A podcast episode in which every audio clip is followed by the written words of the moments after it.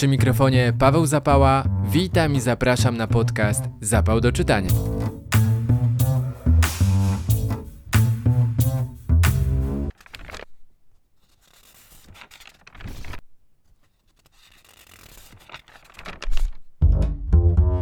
Z okazji rozpoczęcia roku szkolnego zapraszam na specjalne wydanie podcastu. Powiedzieć o moim gościu, że ucząc bawi, a bawiąc uczy, to nic nie powiedzieć. Przemysław Staroń to edukator na medal i to prawie ten noblowski. Porozmawialiśmy o szkole, książkach, a także supermocach. Nasza rozmowa to tylko homeopatyczna dawka narzekań, za to co najmniej podwójna inspirujących treści. W ramach przygotowań do sezonu jesiennego koniecznie łyknijcie, pardon, odsłuchajcie 26 odcinek podcastu Zapał do czytania. Zapalamy się do czytania i startujemy.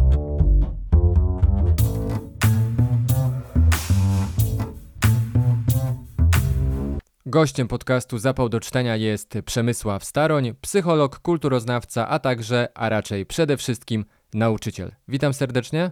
Dzień dobry Pawle, dzień dobry wszystkim słuchającym.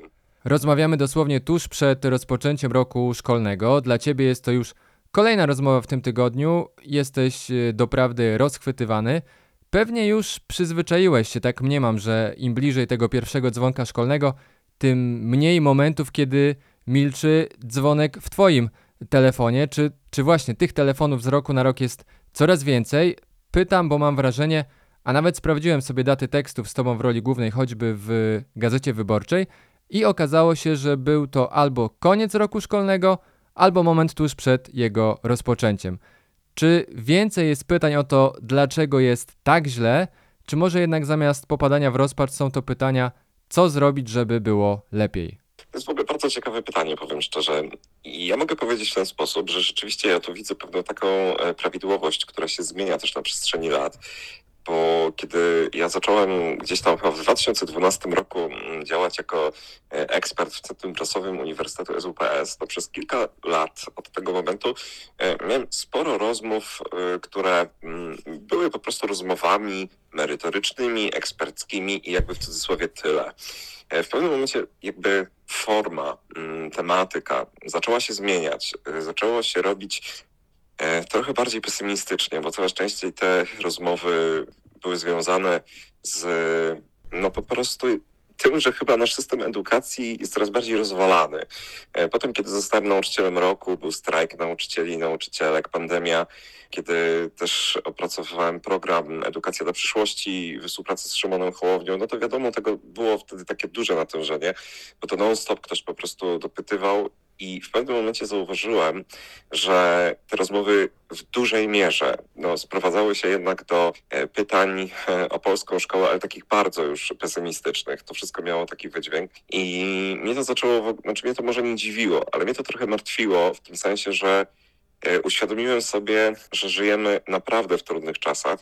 Z drugiej strony miałem też takie poczucie radości, że temat edukacji stał się naprawdę tematem mainstreamowym i sam fakt, że to w ogóle zaczęło być realnie poruszane tak naprawdę mocno, e, no to nie ukrywam, że no da, było to dla mnie takim pozytywnym sygnałem, że tak powiem. I rzeczywiście mam takie wrażenie, że w ciągu ostatnich dwóch, trzech lat, jeżeli chodzi o mnie i moje, bezpośrednio moje rozmowy, to najczęściej jest tak, że w momencie, kiedy mamy nie wiem, 14 października, początek roku szkolnego, koniec roku szkolnego, czy, czy jakieś takie wydarzenia typu e, jest jakieś wzmożenie w związku z procedowaniem chociażby nieszczęsnego Lex Czarnek, no to wtedy po prostu rzeczywiście te telefony dzwonią coraz częściej.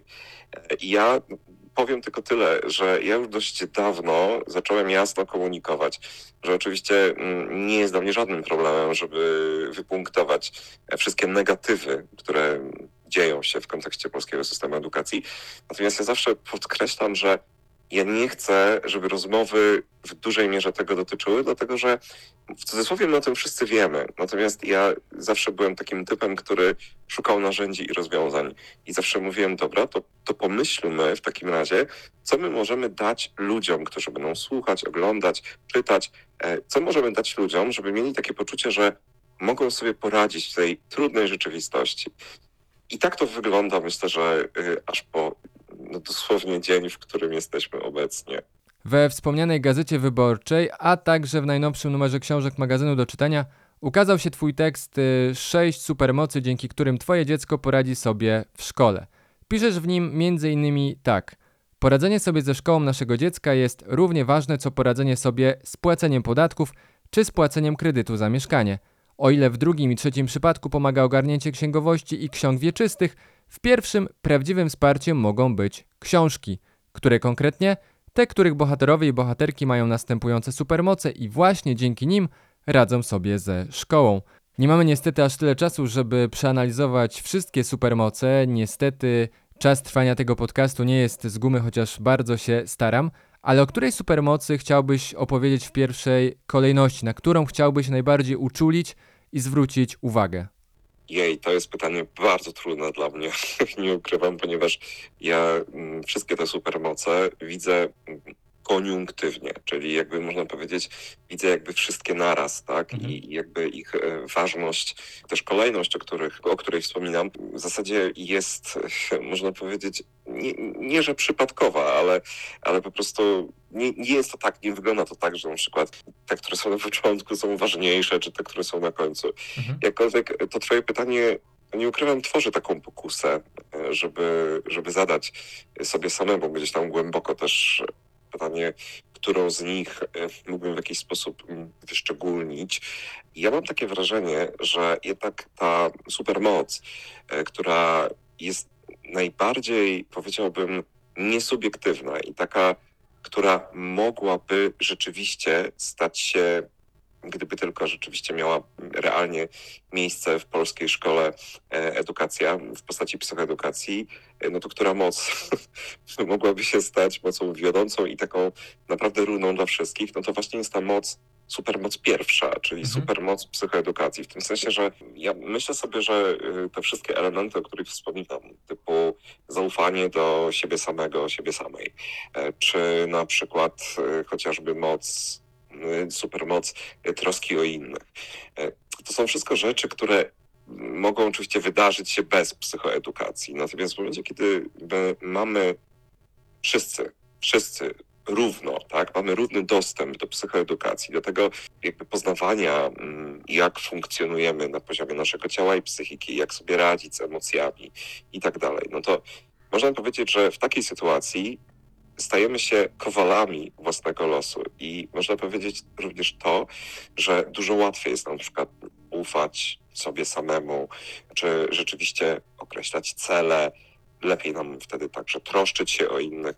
Dlatego też mm, mam takie wrażenie, że gdyby rzeczywiście uczynić supermoc psychoedukacji czymś, co realnie jest w polskiej szkole, gdyby psychoedukacja była czymś, do czego każde dziecko ma dostęp, powtarzam, bo to chodzi o równość. Ja zawsze podkreślam, że edukacja jest niemal synonimem równości.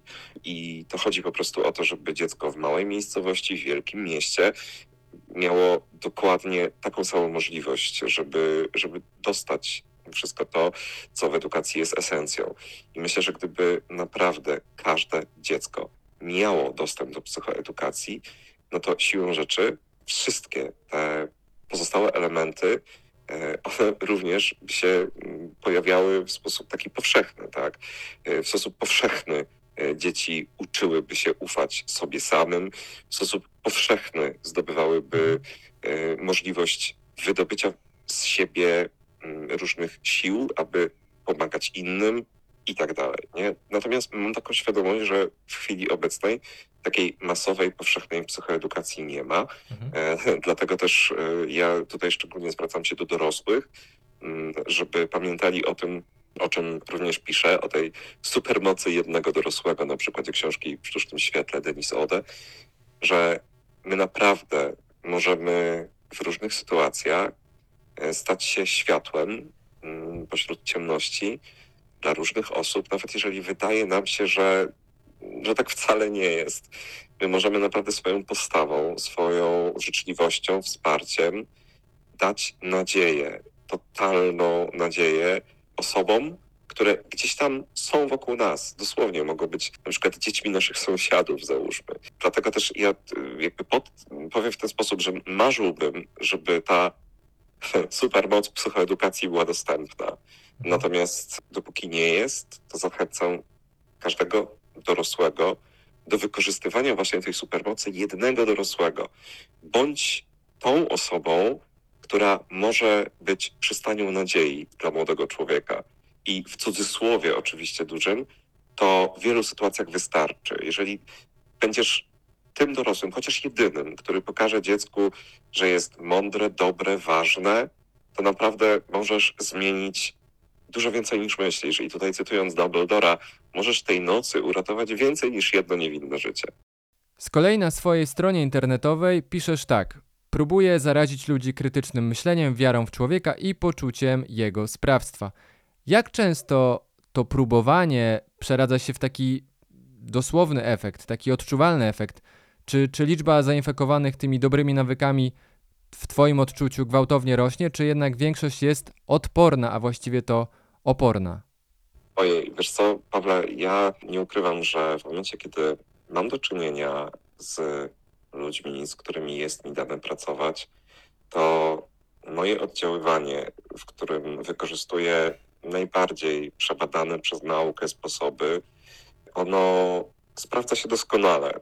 W momencie, kiedy zacząłem uczyć masowo po studiach y, młodych ludzi, zacząłem uczyć etyki, ja widziałem z roku na rok na przykład lawinowy przyrost osób do, tej, do, do mnie jakby na zajęcia przychodzących. Kiedy z przedmiotu zupełnie nieatrakcyjnego filozofii uczyniłem przedmiot absolutnie wow i kilkudziesięcioro moich uczniów i uczennic zostało olimpijczykami w olimpiadzie filozoficznej, no to widziałem też takie bardzo, bardzo wymierne wskaźniki kiedy pracuję w Uniwersytecie Trzeciego Wieku i prowadzę różne typy zajęć, wykłady, konwersatoria, to widzę to, jak te różne osoby naprawdę zaczynają bardzo mocno inaczej patrzeć na życie i zresztą to mówią. Więc jakby mówiąc w taki sposób bardzo ogólny, ja widzę skuteczność e, swojego oddziaływania, kiedy z kimś pracuję, bardzo intensywnie. I jakby nie dziwi mnie to, dlatego że pracuję metodami, które no, nie wymyśliłem ich sobie. E, nie są metodami takimi pod tytułem, a dobra, zawsze wszyscy tak Mhm. uczyli, to ja też tak będę uczył, jak to często w polskiej szkole bywa. Są to metody po prostu, które i w ogóle założenia, które są fundamentem mojej pracy, one się absolutnie opierają o to, co jest jakby w edukacji, w psychologii najbardziej sprawdzone. Więc mówię, to mnie nie dziwi, może tak bym ale oczywiście bardzo cieszy.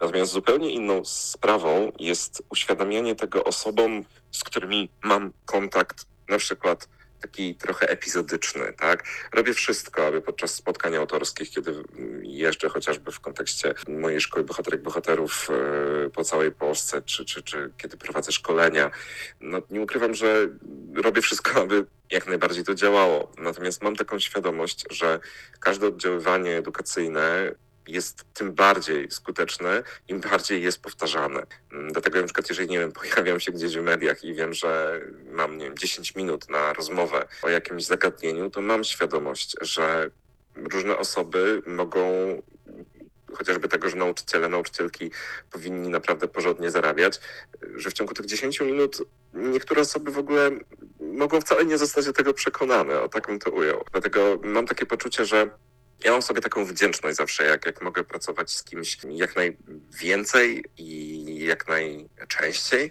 a jednocześnie mam sobie wdzięczność, kiedy osoby, które nawet po prostu pojawiają się na moment na mojej ścieżce, y, są gotowe słuchać i są gotowe też przyjąć, nawet w krótkim czasie, pewne takie wyjaśnienia rzeczywistości, zwłaszcza, że ja cały czas podkreślam, ja nie mówię rzeczy, które sobie uroiłem, które sobie wymyśliłem, bo nie wiem, nudzę się w życiu, tylko cały czas posługuję się tym, co jest przez naukę najlepiej przebadane, sprawdzone, a przypominam, że nauka, a, a, konkretnie mówiąc metoda naukowa, jest najlepszym weryfikatorem faktów, jest najpewniejszą rzeczą, jaką w życiu mamy. Jest po prostu czymś, co stawia najwyższe wymagania naszemu poznaniu ludzkiemu.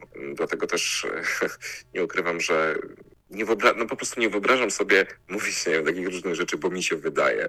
Jednak wtedy byłoby to niezwykle subiektywne e, i mimo, że na przykład uwielbiam e, wplatać różne mm, anegdoty, historie i tak dalej, no to one są pewnego rodzaju elementem storytellingu. Natomiast taka moc merytoryczna tkwi w, właśnie w tym, czym się posługuje jako człowiek, który szerzy naukę. O tak bym to ujął.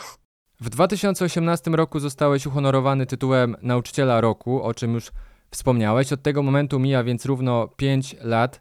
Nie trudno się domyślić, że Twoje życie na pewno bardzo się zmieniło. Mam nadzieję, że przywołasz tutaj scenę z Hobbita, o której już kiedyś y, wspomniałeś. Chciałem Cię zapytać, jaka rzecz w Tobie ugruntowała się najbardziej, jakie przekonanie ugruntowało się przez te kilka lat najbardziej w Tobie i dlaczego jest to fakt, że najważniejszą rzeczą na świecie jest miłość i tylko ona ma sens? Nie, no to jest piękne pytanie. Nie wiem, czy mm, ja dobrze myślę y, o tej scenie z Hobbita, ale mam wrażenie, że y, możesz mówić o wyruszeniu w podróż Tak, po prostu. tak, No właśnie. E, Droga wiedzie w przód i w przód. y, I w momencie, kiedy człowiek wyrusza, to mm, no tak naprawdę w momencie, kiedy wyruszy, przeżyje jakąś przygodę i wróci, no to nigdy nie wraca już taki sam. Jest dalej tym samym człowiekiem, ale nie jest już taki sam. I nie ukrywam, że to się bardzo wiąże e, z koncepcją podróży bohatera, e, którą opisał Joseph Campbell e, i której jestem absolutnym fanem i fanatykiem. I zresztą nie ukrywam, że no jest to taka koncepcja, która jest niesamowicie e, taka e, powiązana z naszym życiem i też jest jakby taką kanwą e, moich książek. Ta koncepcja mówi jasno, że my w ogóle we wszystkich historiach, mitach, legendach, baśniach, wielkich opowieściach e, popkultury chociażby, tak naprawdę mm, przeżywamy tę samą historię. Historię bohatera, bohaterki decydujących się na opuszczenie, takiego porzucenie pewnego status quo, wyruszenie w podróż. Ta podróż ma pewne kluczowe elementy, do których należy między innymi dotknięcie swojego największego lęku, no i właśnie powrót, powrót z pewnym trofeum, trofeum, które się wykorzystuje dla dobra społeczności. I cały czas podkreślam, że wszystkie te wielkie opowieści, czy to jest Harry Potter, Władca Pierścieni, czy to, jest, czy to są przygody Nika i Charlie'ego w Heartstopperze, czy to są Avengersi, to wszystko to są warianty podróży bohatera i bohaterki. E, I powiem szczerze, że ja na przykład wielokrotnie mam poczucie, że w swoim, znaczy z jednej strony całe swoje życie traktuję jako podróż, ale też e, zresztą tak jak Campbell mówił, no człowiek nie raz w swoim życiu wyrusza podróż, można powiedzieć, w wielu różnych obszarach.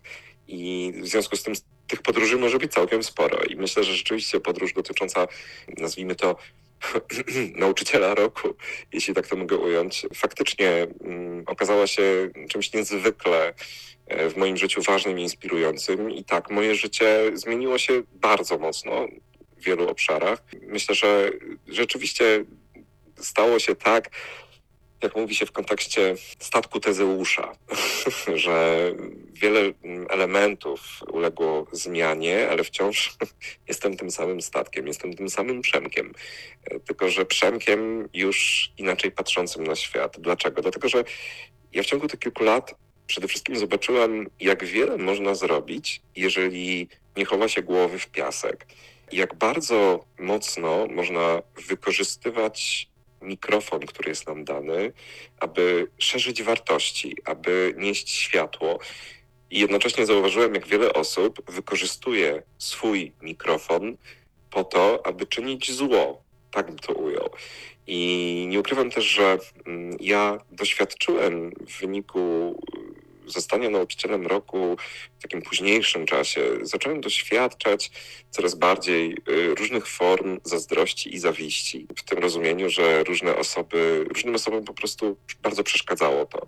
Ktoś kiedyś mi mądrze powiedział, że y, jeżeli świecisz światłem, różne osoby może to razić. Takie osoby, które wolą zostać w cieniu. I mam takie wrażenie, że y, od momentu, kiedy zostałem nauczycielem roku w, w różnych sytuacjach, czułem, że wielu osobom to nie, nie pasowało, że ja mówię głośno, mówię y, jasno, y, staję w obronie wartości i krzywdzonych osób i że też powiedzmy mam takie wrażenie, że wielu, wiele różnych osób ma problem z tym, jakkolwiek to zabrzmi, że Przemek jest cały czas na fali, że mam takie wrażenie, jakby dla niektórych było do przełknięcia, że dobra, zostałem nauczycielem roku, niech to się już skończy.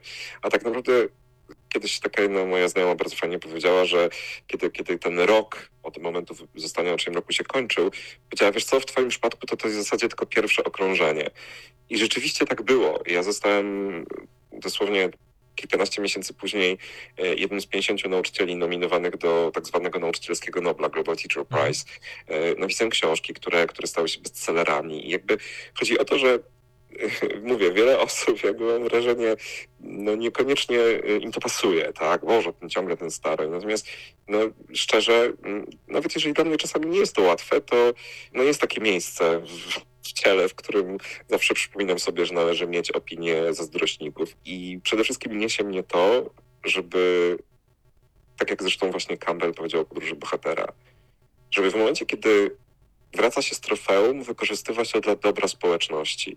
I dlatego ja między innymi właśnie jako nauczyciel roku czułem w kilku miesiącach, że podczas strajku nauczycieli i nauczycielek, że, że nie tylko się powinienem wypowiadać, e, nie tylko powinienem stać e, cały czas na straży, jeśli chodzi o ten strajk, ale powinienem dalej wykorzystywać jeszcze różne możliwości. Stąd też między innymi właśnie w tamtym momencie pojawiła się e, opcja mm, i moja decyzja, żeby napisać książki, które mogą Mhm. być bardzo wspierające. I powiem szczerze, że dopóki mm, będzie mi, że tak powiem, mm, będę miał tlenu w płucach, no to mam takie poczucie, że nie przestanę. I mam takie wrażenie, że to jest kwestia odpowiedzialności i też trochę tak biblijnie rzecz ujmując, talentów nie należy zakopywać. Jednocześnie chcę podkreślić jasno, że ja w ciągu, w ciągu tych kilku lat zobaczyłem mm, jakby iluzję też pewnych y, takich mm, wcześniejszych moich założeń, na przykład takich, że za pomocą działań w mediach czy w social mediach naprawdę można bardzo intensywnie, nazwijmy to, zmieniać świat społeczny. Zrozumiałem bardzo mocno w pewnym momencie, że to wszystko, co się dzieje na przykład w mediach czy w social mediach, jest przede wszystkim mm, jakby bardzo bańkowe. To znaczy, my rzeczywiście docieramy niejednokrotnie mm, do ludzi, e, oni nam często klaszczą, natomiast to są ludzie w obrębie, no mówiąc tak tym tak dość wytartym już słowem, to są ludzie w pewnej bańce. I ja na przykład bardzo mocno to mi dało jakby taką świadomość, stąd też między innymi dołączyłem w pewnym momencie do ekipy doradców Szymona Hołowni w kampanii prezydenckiej.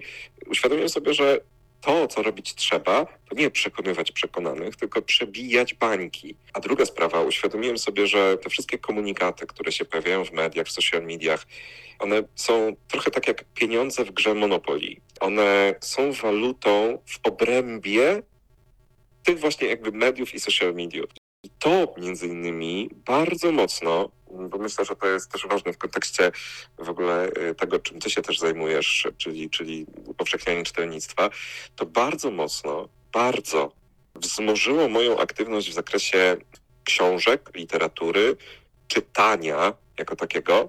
Wzmożyło taką moją aktywność nie tylko przez to, że piszę książki, ale też bardzo mocno książki promuję, popularyzuję.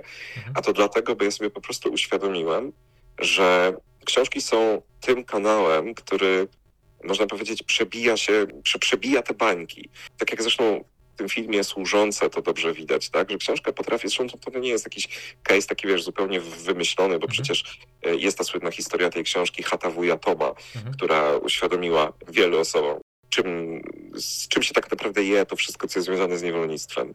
I ja dlatego bardzo mocno poszedłem właśnie w tę stronę, bo zauważyłem, że my naprawdę tracimy zdolność rozumienia, rozumienia po prostu informacji, przetwarzania ich i też wymiany tej informacji, dialogu, a czytanie książek w bardzo dużym stopniu jest antidotum na te rzeczy. Dlatego też myślę, że to jest chyba z perspektywy tych pięciu lat taka być może najważniejsza rzecz, którą odkryłem, że, że ja naprawdę nie jest tak, że tak sobie, że po prostu jestem fanem książek i jestem absolutnym, ale nie, że po prostu sobie jestem, dlatego o nich gadam i je piszę i w ogóle, tylko się nimi posługuję, chociażby tłumacząc rzeczywistość, tak jak w tym artykule, czy teraz w najnowszym materiale dla kosmosu dla dziewczynek. Ja po prostu wiem, że to jest skuteczne na różnych polach i w różnym sensie. I tak bym to ujął. Jesteś autorem książek Szkoła Bohaterek i Bohaterów, czyli Jak radzić sobie z życiem oraz Szkoła Bohaterów i Bohaterów 2, czyli Jak radzić sobie ze złem. Obie te części można czytać niezależnie, aczkolwiek ta druga dla pierwszej jest formą kontynuacji, czy raczej wejściem na wyższy poziom trudności. Odbiór obu pozycji okazał się, o czym też już wspomniałeś, co najmniej bardzo dobry. To na pewno dla Ciebie paliwo do kolejnych publikacji. No właśnie, coś się już szykuje, czy możesz powiedzieć, co to jest i kiedy to zostanie wydane? Ojej, e, muszę tak odpowiedzieć, żebyś nie narazić swojemu wydawnictwu. Okej. Nie, tak zupełnie serio. Ja powiem szczerze, że tak, mnie y, odbiór, że tak powiem, szkoły bohaterek bohaterów naprawdę powalił na ziemię, bo e, ja pamiętam ten moment premiery pierwszego tomu, kiedy to w ogóle trafiło, jeśli ja dobrze pamiętam, w ogóle na samo podium w ogóle Empiku. Ja nawet nie wiem, czy w pewnym momencie to nie było pierwsze miejsce, potem w ogóle sprzedaż. E, Nie mogę e, o niej mówić, bo wydawnictwo prosiło, żeby tego nie robić. E, Natomiast no, no to jakby wszystko, tak wiesz, szło w ten sposób. Potem jakby rezonans wśród wielu osób, które gdzieś tam, no dajmy na to, nieustannie w zasadzie mówią, wow, jakie to jest, jakie to jest w ogóle super i tak dalej. To wszystko bardzo mnie napędzało i nakręcało i w ogóle bez dwóch zdań. I mnie to po prostu cieszy. Sprawia mi to radość, daje mi to poczucie satysfakcji, sensowności i w ogóle, i w ogóle. Niemniej jednak zauważyłem w pewnym momencie, że tak naprawdę jakkolwiek to zabrzmi, ja to nie do końca tak jest, że po prostu oho, ho, jestem tutaj jakimś geniuszem słowa czy coś w tym rodzaju. Ja tak naprawdę czuję się takim trochę Hermesem, czyli ja w ogóle odkryłem w sobie bardzo mocno ten archetyp tego Hermesa, swoją drogą trickstera, e, czyli takiego trochę e, przechery i zgrywusa. Ale to, co było istotą Hermesa, to było to, że on rozszyfrowywał wolę bogów i bogiń. On, on był pierwszym tłumaczem, można powiedzieć. Tak, oczywiście w takim rozumieniu symbolicznym pierwszym. I to, co ja robię w szkole bohaterek bohaterów, to ja po prostu tak sobie hermesuję. Ja odkrywam różne sensy, które są zawarte w filmach, w książkach i tak dalej. I ja w momencie bardzo mocno to zrozumiałem, że właśnie to jest poniekąd moja rola. I na przykład wiele osób mnie pytało, czy ja napiszę, wiesz, jakąś taką powieść swoją, taką stricte, wiesz, moją historię w ogóle yy, z fabułą, beletrystykę i tak dalej. Ja powiem szczerze, że ja w ogóle od dawna różne takie rzeczy w głowie mam i nawet trochę pisałem, ale ja mam poczucie, że to jest jakby zawsze na drugim miejscu, bo jakby mam wrażenie, że moją rolą jest przede wszystkim odkrywać różne elementy, które są zawarte już w powstałych opowieściach, wiesz? Mhm. I to jest w ogóle ciekawe, bo, bo mam czasami wrażenie, że ta, ta część trochę kanibalizuje moją e, potrzebę m, też opowiadania takich własnych, wymyślonych historii. Natomiast mm, nie ukrywam, że to ostatecznie bardzo mnie właśnie przekierowało jakby całą taką moją zawodową działalność e, w stronę książek, bo książki były totalnie zawsze obecne w moim życiu jako czytelnika, potem jako narzędzie, którym się mega posługiwałem. Natomiast nie ukrywam, że ja od pewnego momentu stałem się totalnym popularyzatorem, promotorem w ogóle, w ogóle książek, współpracuję, współpracuję z wieloma wydawnictwami i tak dalej. I ja się na tym w pierwszej kolejności skupiam. Czy mi to przeszkadza, nazwijmy to w pisaniu dalej? Nie. Dlatego, że tak naprawdę to daje mi jeszcze więcej materiału. No bo siłą rzeczy, chociaż może to jest taki trochę, wiesz, klęska urodzaju na zasadzie, że muszę wybrać, jejku, e, jak tu opisać jakieś zjawisko, e, jak wybrać tekst kultury, skoro ich jest tyle. Natomiast tak zupełnie serio, to wręcz, to, to, to po prostu sprzyja. Dlatego ja pracuję teraz nad trzecim tomem Szkoły Bohaterek i Mhm. Bohaterów. Jest to, się śmieję generalnie, że myślę, powinienem trochę przyspieszyć, ale nie ukrywam też, że po wydaniu już dwóch tomów też coraz lepiej wiem, mam wrażenie, czego oczekuje osoba czytająca. Coraz lepiej to rozumiem, to znaczy coraz lepiej też rozumiem ten, na przykład istotę tego doboru tych tekstów kultury i też nie ukrywam, że jakkolwiek to zabrzmi, ja mam świadomość, że pierwszy tom, zresztą ja sam tak o tym cały czas mówię, ten pierwszy tom Szkoły Bohaterek i Bohaterów to był taki podstawowy fakultet kluczowych zaklęć. Drugi tom to był, często mówię, że to jest znaczy, sensie taka jakby już lekcja obrony przed czarną magią. Mhm. I mam takie poczucie, że ten drugi tom jakby wymaga więcej czasu dla osoby czytającej, żeby się z tym zapoznać, przetrawić.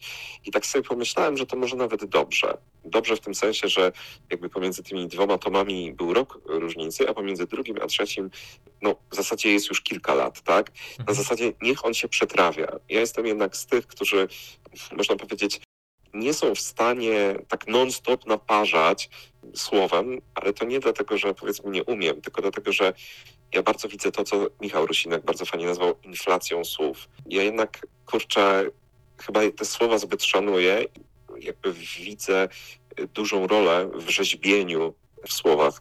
I zawsze się pocieszam, że Wisława Szymborska, której rok obchodzimy, e, ona pisała kilka wierszy na rok. I to mi zawsze tak jakoś pasowało, tak? Po prostu, że ja jestem w stanie stworzyć, nie wiem, jakiś tekst marketingowy, lubię copywriting i zresztą mogę to zrobić parę minut, ale kiedy piszę książkę, mam takie poczucie, że to jest coś takiego szczególnego. I wolę wtedy, żeby pewne koncepty tak pooddychały, popracowały w mojej głowie i tak dalej. I, I to jest taki sposób y, pracy, tworzenia, y, który jest dla mnie bardzo istotny. Nie ukrywam też, że ja bardzo mocno zbieram informacje o świecie, wyczuwam to, co się na świecie dzieje i to też mi Mhm. pozwala dookreślać to, co piszę.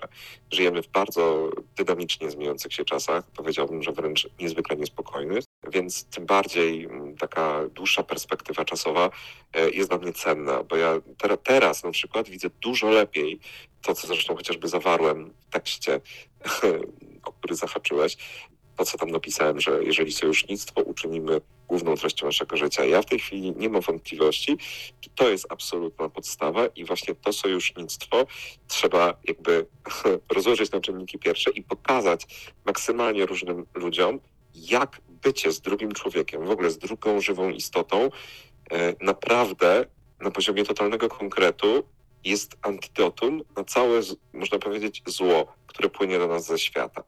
Tak to. Gościem podcastu Zapał do czytania był Przemysław Staroń. Bardzo dziękuję za rozmowę. Ja również dziękuję Tobie, Pawle, i wszystkim za słuchanie nas.